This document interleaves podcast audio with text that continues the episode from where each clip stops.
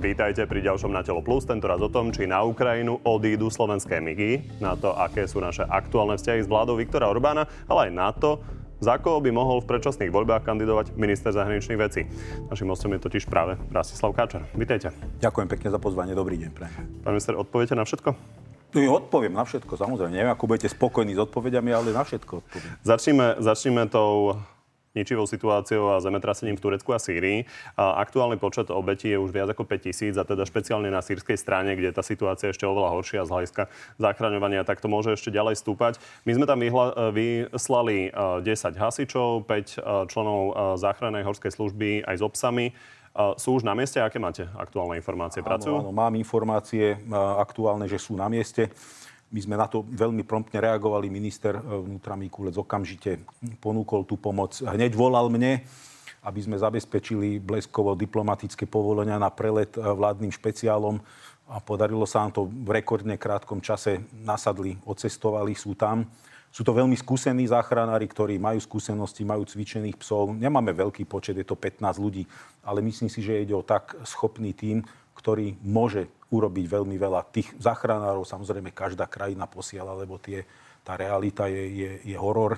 A keď si predstavíme, hoci to Alepo pozeráme na tie obrázky z toho, je to vojnou súžované mesto, kde a, a, proste vláda použila chemické zbranie proti vlastným občanom, potom to mesto bolo násobne zbombardované.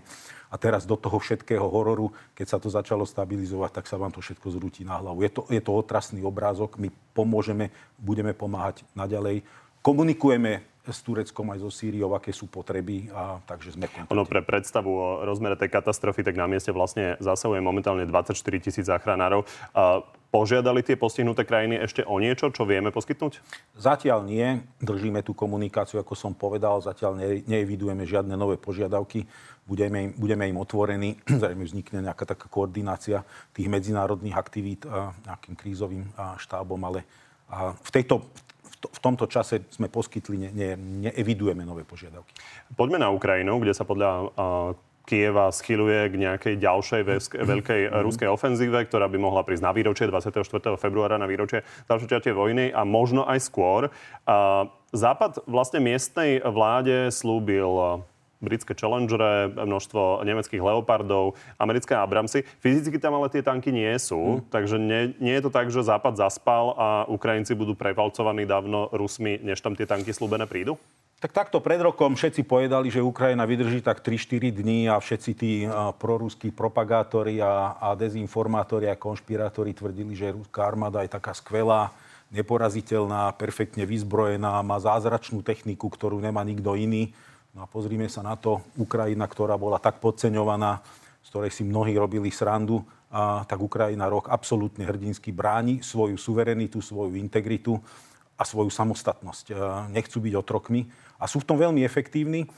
Povedal som na poslednej rade práve, na ktorej som bol v Bruseli, keď sme hovorili o ďalšej pomoci Ukrajiny, že naša pomoc je absolútne nevyhnutná, ale bez ukrajinského nasadenia, bez ich hrdinstva, a bez ich obrovskej ochoty postaviť sa za svoju vlastnú suverenitu a slobodu, tak tá naša pomoc by bola neefektívna.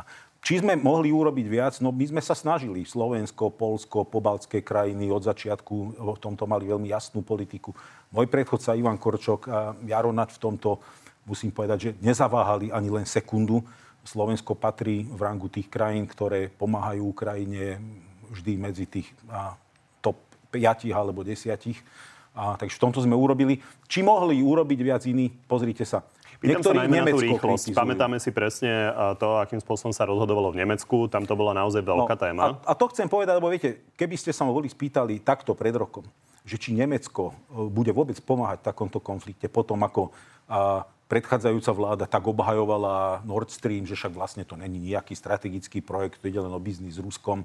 Ako sme videli, vôbec neochotu vnímať e, ten, ten, ten, tú postupnú eróziu a, a, ruskú agresivitu a ten ruský verbalizovaný imperializmus, ktorý sa potom preniesol zo slov k činom, tak by som bol povedal, že zabudnite na to, Nemecko bude problém. A dneska Nemecko koná. Keď ja počúvam kolegyňu Annalenu Berbok v rade, tak je jedna z najväčších zástancov Ukrajiny a veľmi tvrdo za to bojuje. A to je za zelených. Zelení, ktorí boli absolútni pacifisti. Čiže tu, podľa mňa, Európa urobila obrovský krok v tom, a nesúďme v tom, že čo by možno bolo, mohlo byť, keby bolo bývalo, ale, ale podľa mňa robíme viac celkovo ako celok, ako by som si bol býval myslel takto pred rokom, že budeme schopní. Zelení tlačia na pomoc Ukrajine viac, na druhej strane sociálno-demokratický premiér je váhavejší. A poďme ku nám, pretože u nás sa aktuálne špekuluje o vyslaní starých migov a teda Robert Fico hovorí, že možno už aj sú na Ukrajine.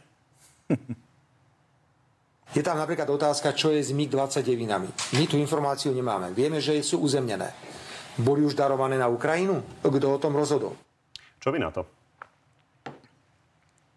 Ja neviem, či sa mám smiať alebo plakať, ale keď poslanec Národnej rady nevie, čo je kde, jednoducho, no tak, tak je mi to ľúto. Tak buď není informovaný a niečo zaspal a, ne, a, ne, a, ne, a niekde proste hibernoval, alebo aj na zimnom spánku, alebo nesleduje vôbec komunikáciu, ktorá tu je.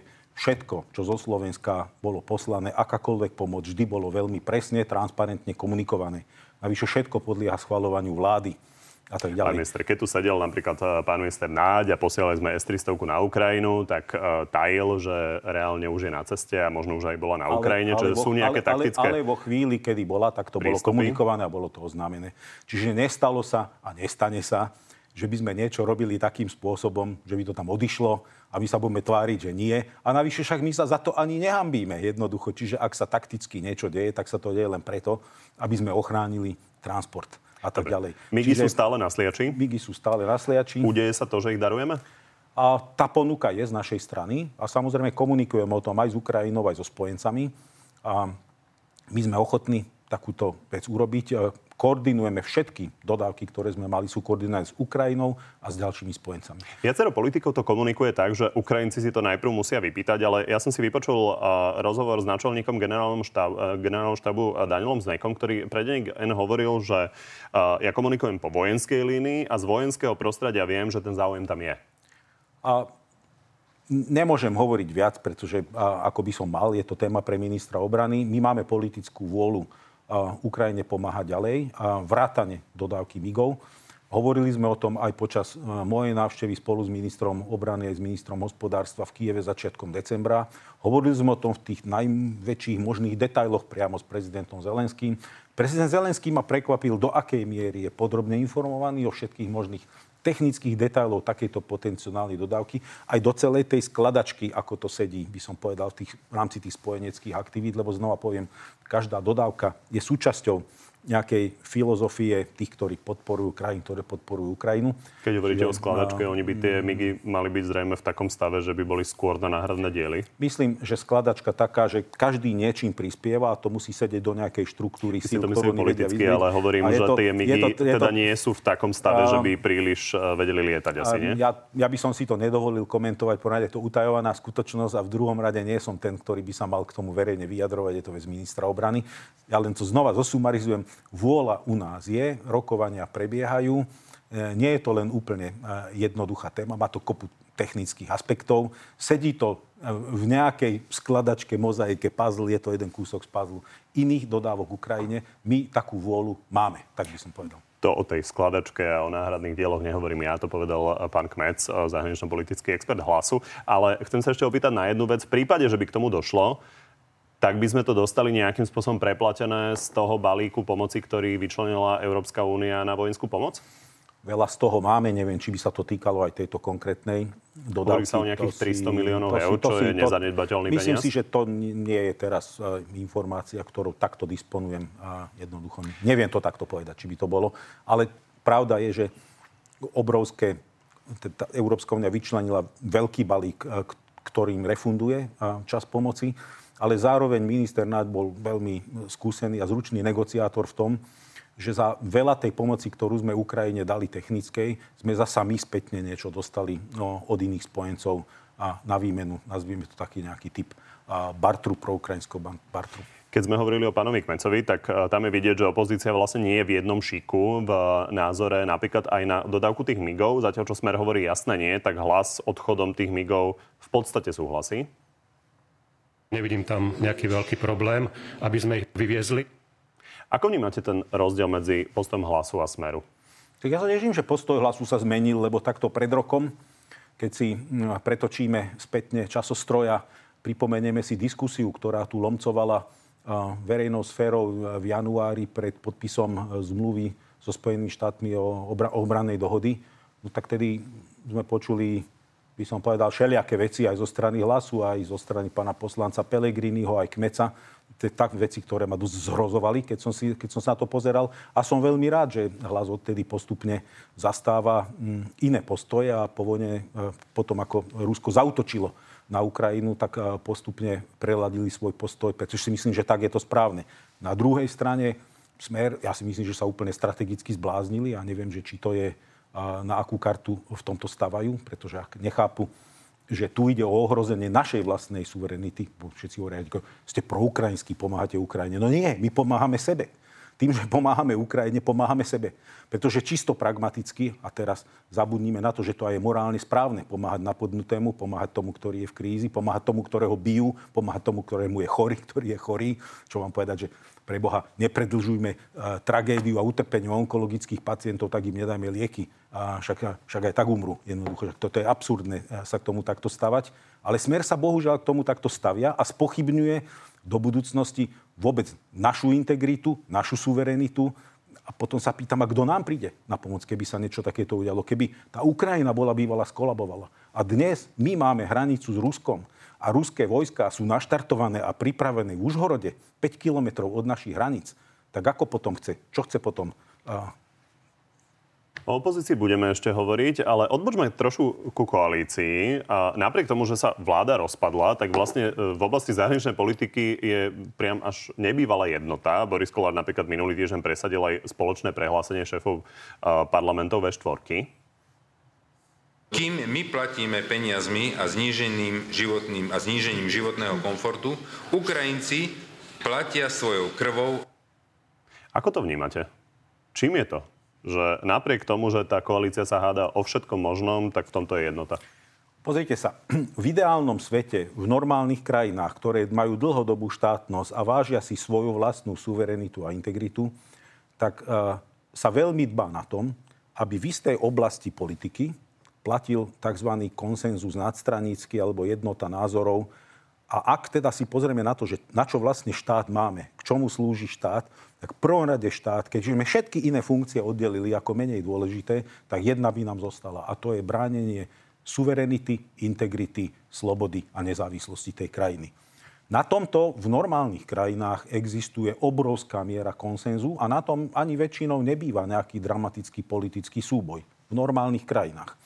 Aj u nás to do istej miery platilo dlhý čas a veľa sme tomu venovali energie, aby sme mali konsenzus nadstranícky konsenzus zahraničnej politiky a bezpečnosti.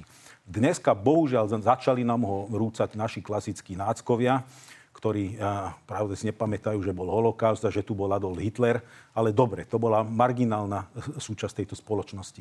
Bohužiaľ dneska sa tam pre mňa nepochopiteľných dôvodov pridáva aj bývalý trojnásobný premiér, a vzniká nám tu niečo, čo nám rozbíja to, na čom vlastne stojí naša nezávislosť, suverenita, sloboda preč. a samostatnosť. A tá skupina sa zväčšuje. No. Pán minister, vy nie ste v tom verejnom priestore naozaj nový. Vás neprekvapilo, že napríklad Boris Kolár je schopný vlastne s tou vládou z tohto pohľadu úplne nie, bez problémov ťahať za jeden povraz? Nie, Bo- Boris Kolár, on osobne, špeciálne, je v tomto absolútne konsenzuálny, stojí na týchto pozíciách od počiatku to netvrdím, že nie.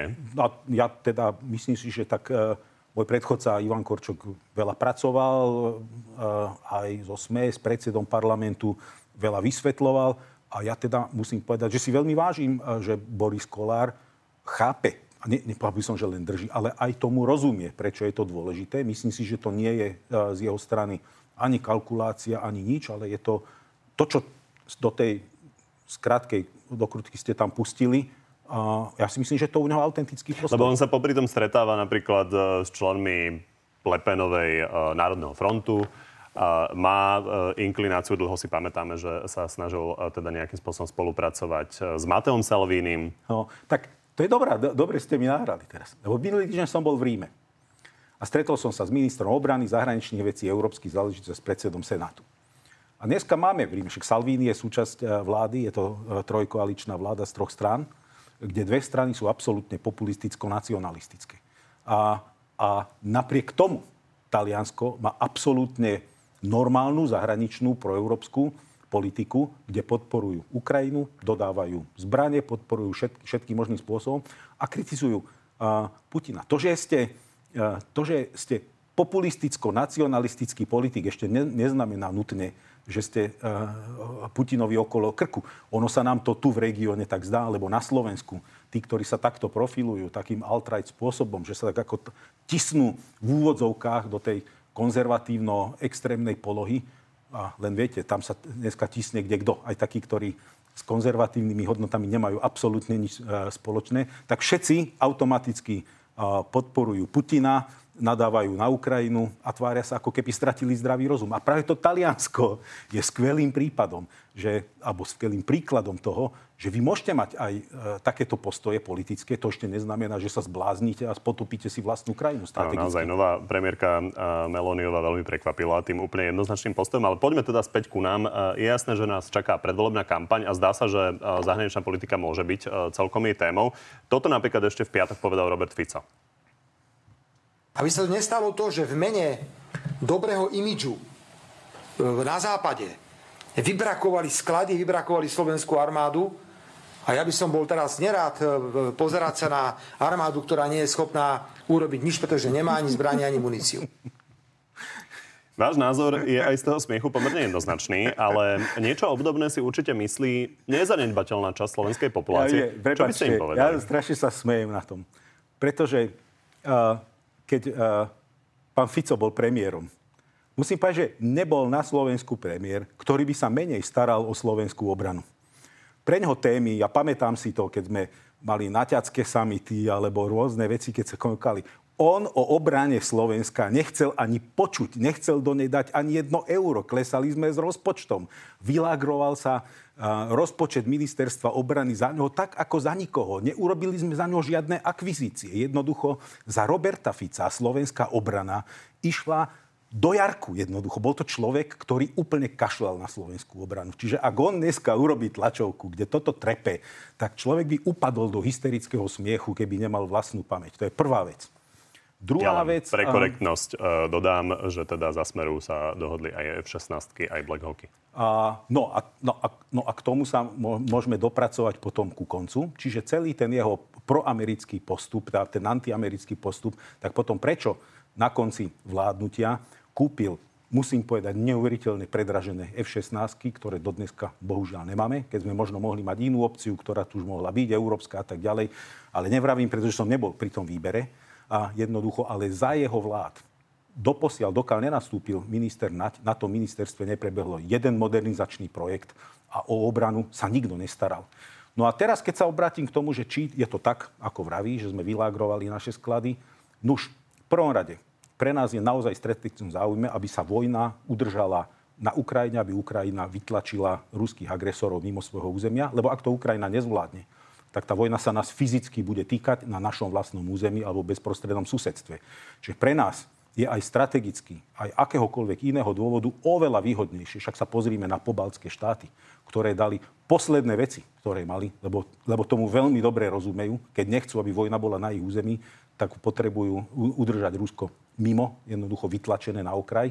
Ale na druhej strane, nie len to, že to je v našom strategickom záujme, ale a znova sa vrátim, pretože chcem pochváliť ministra Naďa, lebo on každý jeden transfer vynegocioval takým spôsobom, že Slovensko za to získalo nejaké nové spôsobilosti. Oveľa modernejšie, oveľa účinnejšie. Keď sa pozrieme na S-300, získali sme tu 4 batérie Patriotov.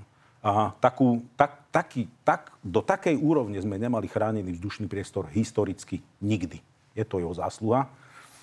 Dneska čas patriotov odchádza, nahradí ich nový italianský systém, o tom som rokoval aj minulý týždeň v Ríme, veľmi moderný a tak ďalej. Získali sme my dodávku nových leopardov a celého, celého balíka novej techniky. A okrem toho tu máme Dizlokované spojenecké vojska pod českým velením velí tomu a, sympatický český plukovník. Máme tu Slovincov, máme tu Nemcov, máme tu Holandianov, Američanov, ktorí odchádzajú. Len pripomínam Američanov, ktorí odchádzajú, lebo tuto pred rokom ten istý pán s, tým, s tou istou ekipou za sebou tu vykladal, ako nás tu budú okupovať, znásilňovať naše ženy a beztrestne tu budú, ja neviem, čo všetko páchať. Máme vôbec problém ich tu udržať. Takže v rotácii tu máme spojenecké síly, ktoré aj fyzicky nás tu chráni. Akýkoľvek útok dnes by bol oveľa fyzickejším útokom na NATO, o to sme bezpečnejší. Nechcem, aby toto bola relácia o Robertovi Ficovi, ale tak. predsa len ešte posledná vec, tak ktorá, už nedávajme ďalšiu ktorá, dokrutku, no. ktorá súvisí, toto bude o Robertovi Ficovi ale nie s Robertom Ficom. Uh, ono to súvisí aj s našimi uh, vzťahmi s Maďarskom a s Viktorom Orbánom, lebo predseda Smeru aktuálne pre maďarskú televíziu povedal, že by chcel po voľbách na Slovensku rovnako stabilnú vládu, ako vytvoril Viktor Orbán v Maďarsku. A napríklad, uh, aj keď tu bol v decembri minister zahraničných vecí Siarto, tak sa okrem vás stretol aj s Robertom Ficom. Bez toho, aby som zasahoval do vašej vnútornej politiky, musím povedať, že pán premiér Fico si zaslúži úctu Maďarov a Maďarska. To vyzerá tak, že v prípade, že by Smer vyhral voľby, tak Maďarsko so Slovenskom budú skutočný tandem, nie? Tak eh, znova sa usmievam, lebo ja mám demenciu a ešte nejaká pamäť mi slúži. Keď si spomeniem na vzťahy Roberta Fica a jeho vlády eh, s maďarským premiérom pod kauze Hedviga Malinová, po obvineniach Maďarov zo spravodajských operácií a potom všetkom, kedy našu ambasádu a naše našu bytovku museli strážiť maďarskí policajti, aby nám ich nezlinčovali. ste boli a hádzali zápal. Nebol som tam veľvyslancom, to bola Nie, ale boli ste ale neskôr poznám, poznám tie pomery veľmi dobre e, v tej krajine. Pamätáme si váš konflikt s, s pánom Dankom o vlajke. Presne tak. Zápalné flaše hádzali na ambasádu. Čiže, viete, teda zase znova sa smiem, keby som nemal historickú pamäť. Ale jedno poviem, áno, zrejme Robert Fico chce vytvoriť stabilnú vládu, ja si to viem predstaviť. A možno ho Viktor Orbán inšpiruje s jeho stabilnou vládou, kedy tú krajinu z nej urobil proste múdry alebo smart autokratik, autokratický režim, a, ale možno, že má ambíciu ešte na stabilnejší systém. Taký, taký e, Lukašenko má ešte stabilnejšiu vládu a možno e, Kim Jong-un, tomu sa aká stabilná vláda podarila. Takže viem si predstaviť, že pán Fico má veľké ambície ohľadne stability vlády. Pýtam sa na to aj v kontexte našich vzťahov vo V4, lebo napokon to aj Smer e, častokrát spomína. Nepačilo sa im napríklad na generálovi Pavlovi, že nejakým spôsobom e, odsúva V4. A vy máte aký pohľad na toto, keď skonštatujem vec, ktorú si myslí podľa mňa veľa ľudí, že Maďarsko a Polsko pri sporoch e, by mali dostať od nás podporu, lebo ich môžeme potrebovať pri našich iných veciach. Kde máte vy tie váhy medzi Bruselom a V4? Tak dve veci k tomu poviem. V prvom rade veľmi rozlišujem medzi Polskom a Maďarskom. Polsko je krajina, ktorá možno mala nejaké kritizované deficity ohľadne reformy súdnictva a niečo, ale Polsko je demokratická krajina, kde existuje nejaká rovnováha síl, kde je úplne normálna opozícia, kde je možné, že táto vláda napokon voľby nevyhrá, možno vyhrá, ja neviem, ale je tam normálna politická súťaž, sú tam normálne médiá Možno sú tam témy, ktoré sú divotvorné, reparácie s Nemeckom a tak ďalej pre nás, ale stále môže byť niečo, čo sa nám nepáči, ale Polsko je krajina, ktorá nestratila zdravý strategický kompas, vie, kam patrí. A toto sa dneska nedie Maďarsku. Maďarsku dneska nie je férová politická súťaž, Maďarsku dneska nie sú slobodné médiá. A Maďarsko nie je, že my ho kritizujeme. Maďarsku nie je voči Maďarsku nie je niekto z EÚ, kto by Maďarsko nekritizoval, tak by som povedal. Dneska Maďarsko je osamotené v tom, na tej svojej ceste a nemá v tom žiadneho spojenca v rámci EÚ. Ešte aj tie krajiny, ktoré kedysi predtým boli na strane Maďarska, boli chápavé, boli trpezlivé, tak dneska tá trpezlivosť vymizla. Vrátane Nemecka, vrátane Veľkej Británie, to už nie je členom EÚ, vrátane mnohých Pol, Polsko, tradičný polsko-maďarský tandem zmizol, umrel, pretože Maďarsko sa strategicky zbláznilo. Ale je to ich voľba, ja to nebudem komentovať, ale nie je to naša voľba. A pre Slovensko-maďarská cesta by bola, bola cesta katastrofy. A teraz to druhé, čo chcem povedať, to nie je Brusel versus Maďarsko. On, on to tak, Viktor to tak profiluje, lebo to sa potom tak, ten cieľ sa tak nejako dobre, a napokon také mnohí u nás hovoria, že ten Brusel je taký zlý. No Brusel nie je nič iné, čo my ostatní. Brusel nemá svoj názor. Brusel má taký názor, aký majú členské krajiny. A čokoľvek, čo uplatníme vnútri, ja neviem, voči Maďarsku, celý ten mechanizmus rule of law právneho štátu, je to bol konsenzuálne schválený mechanizmus, ktorý sa aplikuje. Schválil ho premiéry. Schválil ho okrem iného konsenzom aj Viktor Orbán sedel na tej rade, keď ten mechanizmus bol schválený. To nie je... Brusel nie je nejaká imaginárna príšera, ktorá nás hryze, ak sa jej nelúbime. Brusel to sú všetky ostatné krajiny, ktoré nejakým spôsobom to vnímajú. A bohužiaľ dneska je jednotné vnímanie toho, čo sa deje v tejto krajine, abs- absolútne identické. Však si pozrieme, čo povedal predseda uh, klubu EPP. Uh, veľký klub politických strán, ktorého Viktor Orbán bol členom, ja neviem, minulý týždeň, alebo dva týždne dozadu. Ako tvrdá kritika, čo hovorí, čo hovoria Čechách, čo hovoria nemeckí politici, čo hovoria takmer všetci jednoducho. Bohužiaľ, Maďarsko dneska je v svojej strategickej pozícii totálne osamotené. Keď ste hovorili o Viktorovi Orbánovi, tak e, mi napadá ten šál s veľkým Maďarskom. Je to len nejaký folklór, alebo podľa vás je to téma reálna? je to reálna téma. Keby to bol len šál, v živote by som na to nereagoval. A keby som takto ne, nemal trezore takú hrubú spravodajskú zložku, keby som nežil Maďarsku 5 rokov, keby som nesledoval dlhodobo bezpečnostnú politiku 30 rokov, a tak sa zasmiem nad nejakými folkloristickými prvkami. Každý máme nejakú nostalgiu, nejakú mytológiu.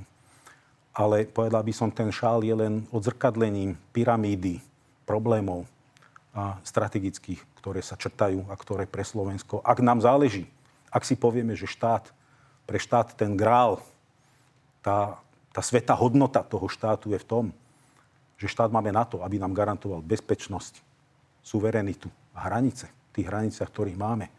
Tak keby toto nás nezaujímalo, no tak potom sa pýtam, na čo máme ten štát. Čiže vy si myslíte, že v priebehu, dajme tomu, desiatich rokov je schopná sa maďarská politika dopracovať e, do stavu nejakých územných nárokov na Slovensko?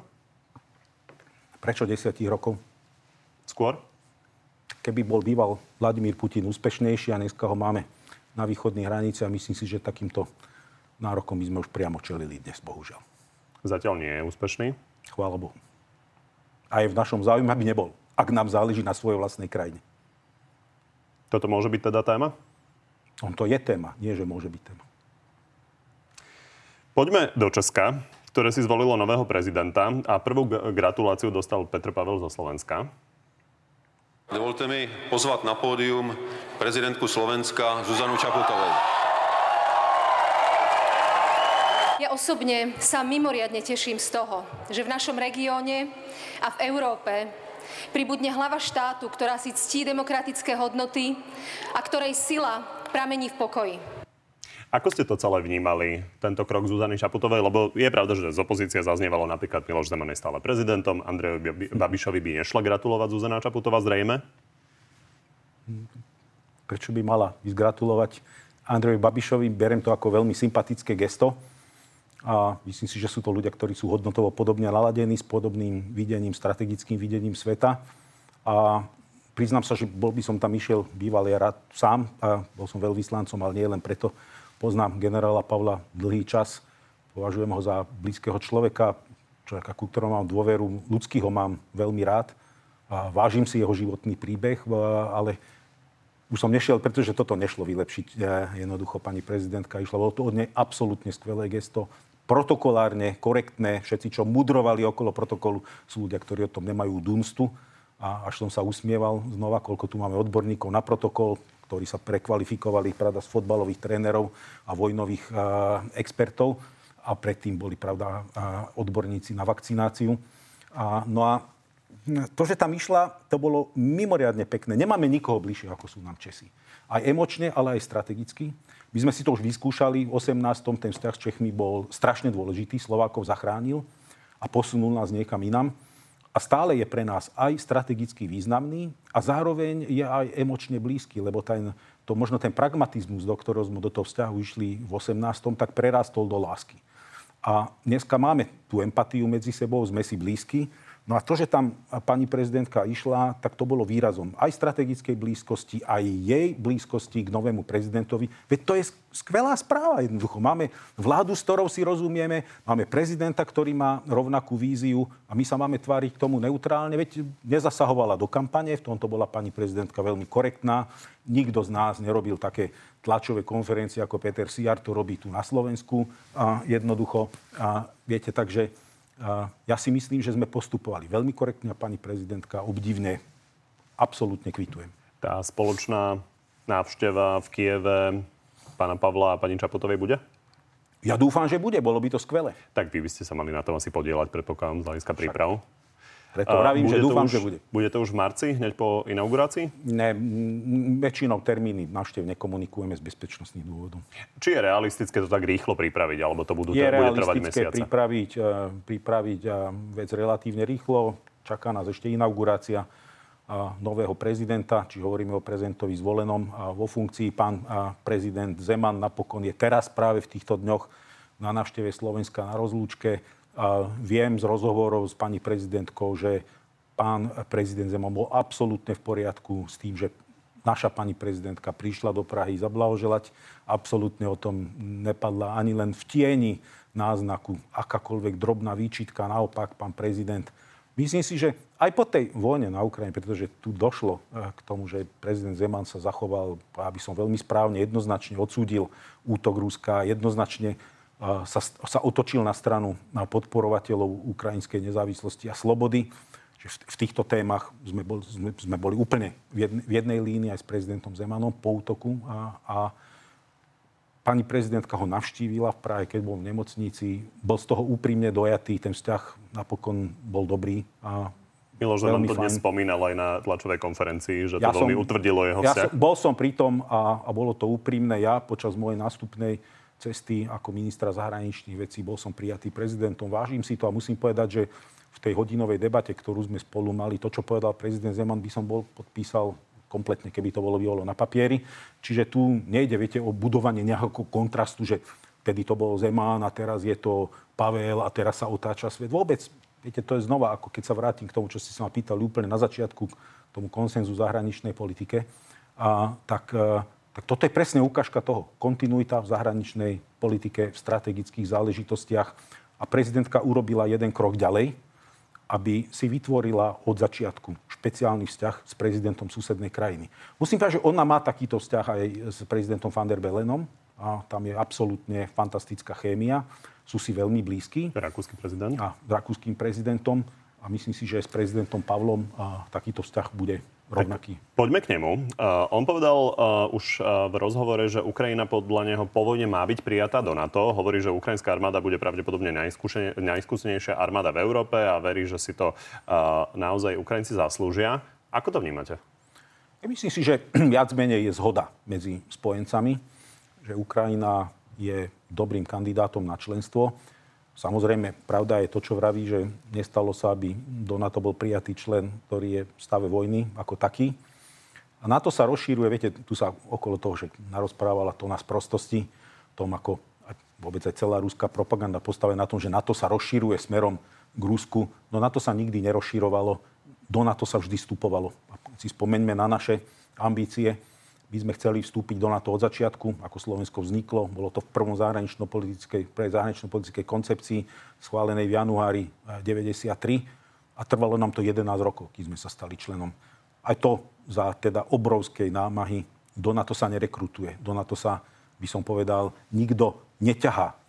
Na to členstvo si treba zaslúžiť. A, a okrem postavené... toho to treba schváliť. A, Vidíme, a, no aký a, problém má teraz tu, Švédsko v spojitosti s Tureckom. A tu presne to som chcel povedať, že ten proces je veľmi zložitý, lebo tu sú len dve jediné kritéria na pozývanie za člena. A prvé kritérium je to, že či členstvo konkrétnej krajiny posilní kolektívnu spôsobilosť a posilní bezpečnosť všetkých ostatných. A druhé kritérium je, že či my kolektívne vieme dať bezpečnostné záruky krajine, ktorú napokon sa rozhodneme pozvať, pretože ona si praje to na to vstúpiť. Keď toto sa naplní, tak môže, nie že musí, ale môže dojsť rozšíreniu A vidíme, pravda, presne, presne, čo ste povedali. Aké je to zložité? Čo Európska únia, prezident Zelenský uh, hovorí o nejakom členstve o dva roky? Mm, no, to myslím si, že je veľmi optimistická vízia. Znova sa vrátim k nášmu príbehu. Nám to trvalo tiež 11 rokov a 2004. Tá situácia je mimoriadná. Aký najskorší si uh, spôsob, respektíve uh, termín vstupu Ukrajiny do Európskej únie si viete predstaviť? Ne, ne, netrúfnem si, naozaj nie. A veľmi poctivo, nie že by som sa chcel teda, vyhýbať. Pokiaľ no, vojna skončí tiež, pokiaľ to, nezačne nejaká obnova, tak je to asi znova postavím vedľa seba členstvo v NATO, členstvo v EÚ. A členstvo v NATO je veľmi jednoduché členstvo. Tam potrebujete politicky presvedčiť partnerov, aby povedali, OK, táto krajina za to stojí, chcú vstúpiť, je tom jednoznačná vôľa a my sme sa teda zhodli kolektívne, že ich bereme, tak to rozhodnutie môže takto padnúť, ratifikačný ročný proces, bum, to sa dá vyriešiť za rok. A EÚ je podstatne, podstatne zložitejšie, pretože to je systém previazaný právom európskym, legislatívou, um, to je množstvo technických záväzkov. Čiže len od momentu, kedy európske štáty príjmu rozhodnutie, že túto krajinu by sme definitívne pozvali, nastupuje veľmi technický proces rozdelený do kapitol únavných rokovaní, aplikácií, princípov. Apro, pamätáte si strašný názov, aproximácia európskeho práva, legislatívy. a preto neviem. položím možno už len e, jednu otázku k tomu. Najskorší možný termín vstupu Ukrajiny do Európskej únie Optimistická vízia pre mňa je 10 rokov. A na to? Optimistická. To si netrúfnem povedať. To veľmi závisí od Ale môže to prísť oveľa rýchlejšie. Samozrejme, to je, to je úplne iný typ procesu. Dobre, tak poďme na záver ešte k vašej e, nejakej politickej budúcnosti. A na úvod sa teda opýtam na spájanie pravice. A jeden z tých, ktorý to chce spájať, e, je Mikuláš Zurinda. Poďme sa na to pozrieť, keď si to režia nájde. Fínsky e, zástupca je pedagóg, Litovka je sociologička, Poliak je politolog ako ja. Dobre, tak toto bol omyl. Takže to bol Martin Klus o tej pozícii uh, v Európskom dvore auditorov, tak keď už sme si to pustili, tak uh, môžeme na to zareagovať. Uh, on takto obhajoval, prečo on má ísť do Európskeho dvora auditorov. Vám to stačí? Ja priznám sa, že nebol som na tej vláde, kedy to vláda schvalovala. Ne, ne, teraz možno bude znieť hrozne, ale ne, nečítal som tú aplikáciu a nepočul som tú argumentáciu. Ne, nechcem sa k tomu vyjadrovať. Dobre, uh, po, poviem, Viem vám povedať, poviem, poviem, nebolo výberové konanie. Uh, je pravda, že aj auditori mali záujem sa dostať do takéto pozície. Okay. Tak uh, či je to proste adekvátne? Neurobiť výberové konanie tak na takúto poviem. lukratívnu keby, pozíciu. Keby, keby to bola moja zodpovednosť, tak by som bol urobil výberové konanie. Nebola to moja zodpovednosť. Keby som, keby to bola, urobil by som výberové konanie. Pretože viete, tu je jedno riziko. A prečo by som aj to výberové konanie urobil? Pretože, a, a už sme to videli pri iných nomináciách, hlavne v tých súdnych oblastiach, kde sme my vybrali a potom sme vždy zlyhali. A toto tiež uh, bude proces, kde teda uh, Martin Klus, ktorého ja ľudský mám rád, ho považujem za fajn človeka, bývalého kolegu, a, ale si to bude musieť obhajiť. Čiže ak to vláda nominovala, proste tam bude hearing e, v Európskom parlamente, vo výbore, bude na tom tajné hlasovanie. To, čo teraz povedal tam do, tej, do, toho, do tej krátkej súvky, to si nie voči nám a voči týmto médiám bude musieť obhájiť, to si bude musieť obhájiť pre tými, ktorí ho budú voliť a je to na ňom, aby si to obhajil. Pred vnútornou politikou si zase musí obhajovať to, že v čase, kedy v 2021 sa o tom rozprávalo a bol ešte v SAS, tak to nešlo a keď odišiel z SAS a podporoval vládu, tak už to zrazu išlo. Nebol to môj nominant, nebola to moja nominácia, nechcem to komentovať, ale hovorím to, že bude si to musieť obhajiť. Malo byť výberové konanie, rozumiem. Poďme k tomu Mikulášovi Zurindovi a k tomu, čo on hovorí k tomu spájaniu pravica. Ak slovenskí liberáli a slovenskí konzervatívci umiernení počiarkuje, umiernený, nenajdu cestu k sebe, je s touto krajinkou. Amen. Na úvod, čo si myslíte o tomto, čo povedal? Tak je v tom, myslím si, že kus alarmujúcej pravdy. Neberiem to ako poplašnú správu. Myslím si, že stav vnútornej politiky je veľmi zlý. A dopracovali sme sa do, do, do bodu, kde veľká časť populácie rezignuje a otáča sa do takého cynického. Pripomíname to trošku a, také prípady že máte človeka, ktorý sa niekoľkokrát po sebe eh, tak dramaticky sklame eh, vo vzťahoch, že potom prestane veriť, že normálny vzťah je možný a prístupuje k svojmu životu absolútne cynicky.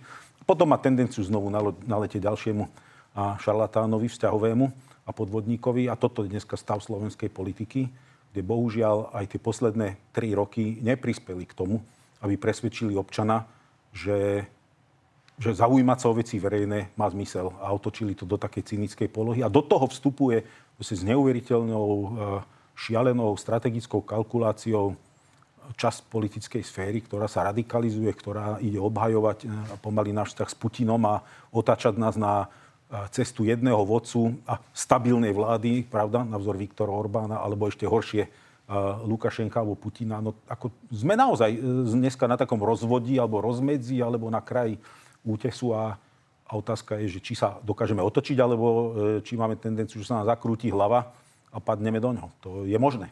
Možno nepreháňa.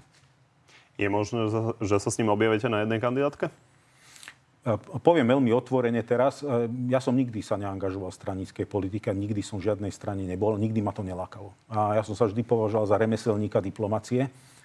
A ten, to na, mentálne nastavenie moje vždy bolo iné, pretože diplomat je nie človek, ktorý sa vyhýba konfliktom, ale konflikt robí iným spôsobom, lebo vie, že s tým partnerom sa chce dohodnúť a chce si presadiť svoj prístup, ale nemôže dopustiť to, že ten partner napokon odchádza zničený, alebo ponížený, alebo zadupaný, alebo zvygňavený, alebo zarezaný.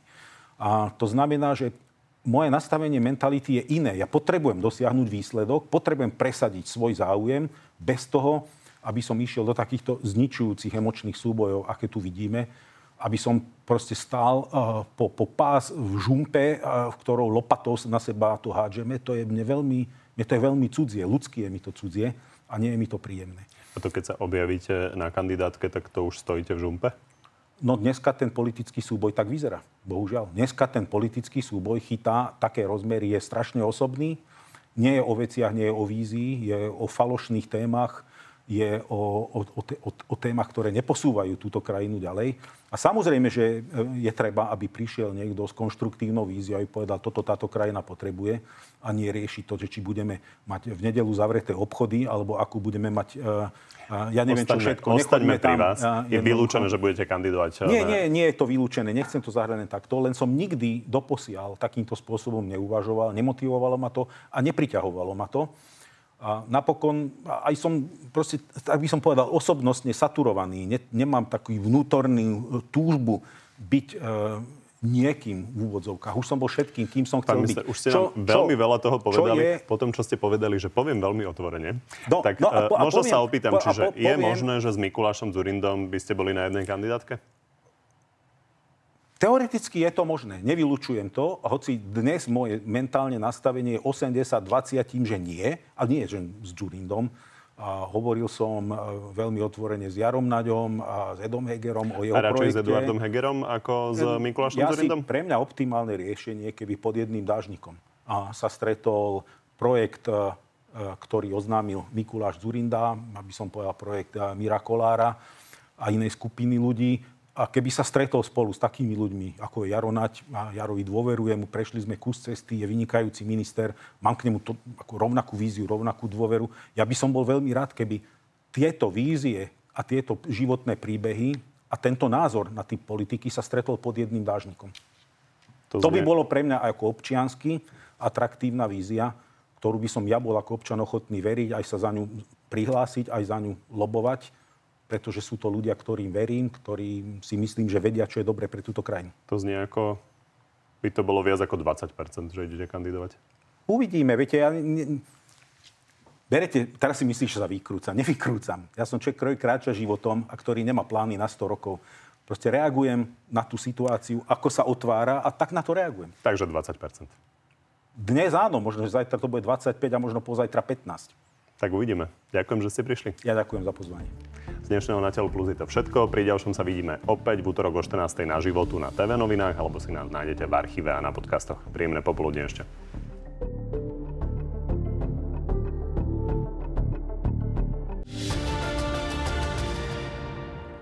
Takže poďme teraz na divácké otázky. Začnem Helenou. Prečo má EÚ a NATO pomáhať Ukrajine dodávaním zbraní a finančnej pomoci, keď Ukrajina nie je v EÚ ani v NATO? No, pretože je to aj morálne správna vec, pretože aj základné kresťanské pravidlo je, že pomáhať človeku v núdzi je veľká kresťanská hodnota. Myslím si, že treba konať správne. Ak niekto niekoho napadol, ak niekto niekomu ubližuje, ak sa koná zlo, tak treba konať a treba pomôcť. Čiže to je ten morálny rozmer.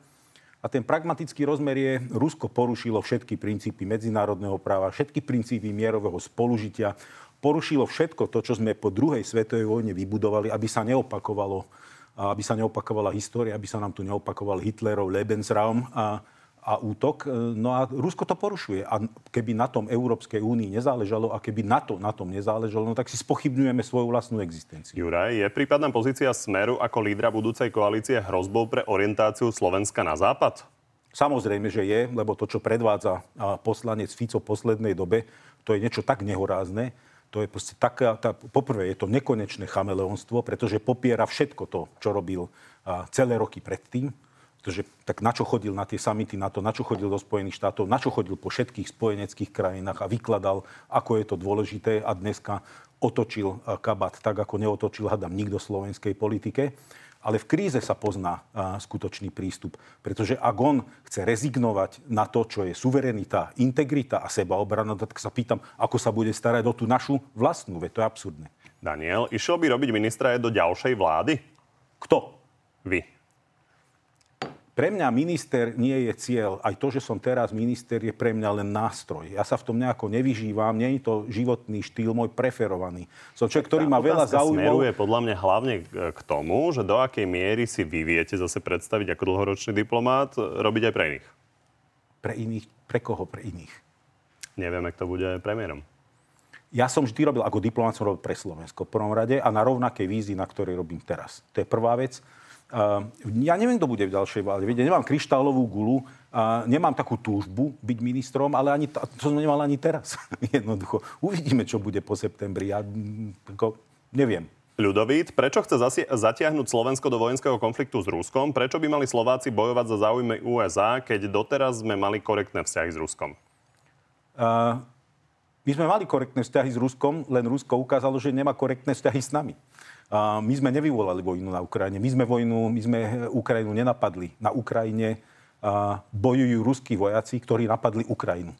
Tento konflikt vyvolalo Rusko, to je čierno-biela vec. Všetky tie veci, že to je konflikt Spojených štátov, je to absolútny, ale že taký totálny nezmysel, že až som prekvapený, že tomu niekto, kto má len trošku zdravého rozumu, dokáže veriť. Rusko napadlo Ukrajinu, tak ako Hitler napadol Československo, ako urobil Anšlus Rakúska, ako vyvolal vojnu s Polskom, presne s rovnakými argumentami, s rovnakou logikou. Nikto nechce vojnu s Ruskom, ale Rusko chce vojnu s nami.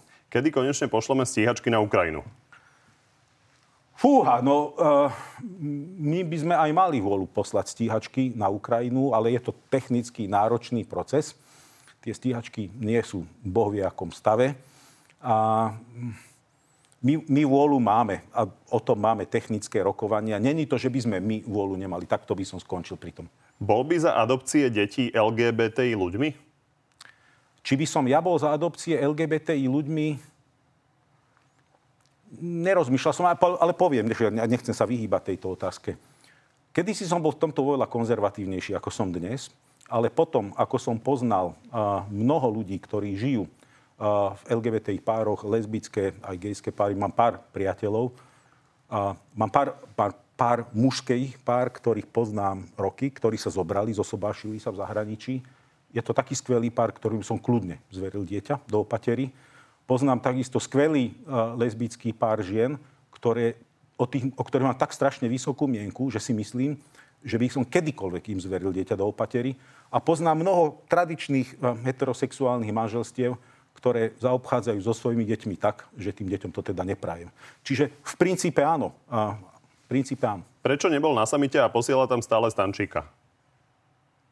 na akom samite posielam Stančíka, to nie je pravda. Konštatovanie. Krátka Popre... otázka za Instagram. Nie, nie, nie. nie, nie, nie.